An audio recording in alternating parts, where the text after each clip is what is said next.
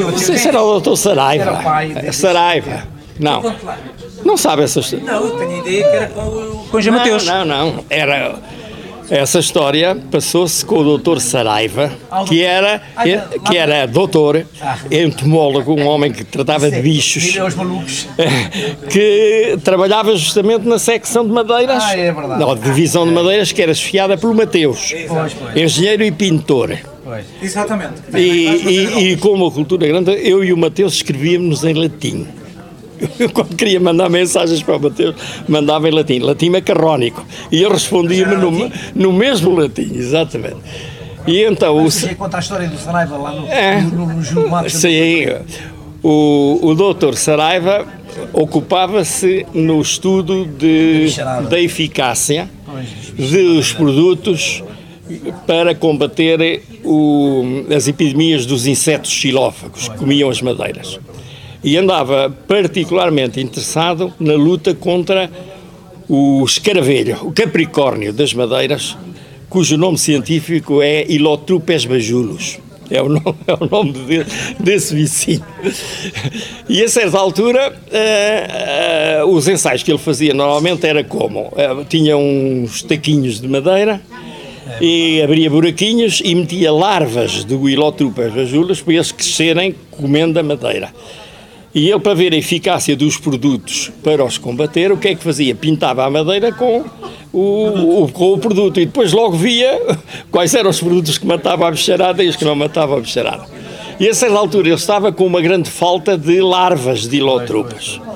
Andou aí por todos os telhados de Alvalade, porque, ah, sobretudo ali aquela parte para o lado do Campo Grande, aquele bairro que há ali de Alvalade, de que é a construção da Câmara, foram muito atacados nas, no madeiramento do telhado pelos ilótopos. Ele correu aqueles telhados todos, chegou a pôr anúncios no jornal a dizer que comprava larvas de ilótopos É, juros. Eu tinha um aspecto. E um belo dia ah, descobriu, ou supôs, ou alguém lhe disse, que, ah, que o telhado do Júlio de Matos que também estava afetado. E então ele resolveu ir lá.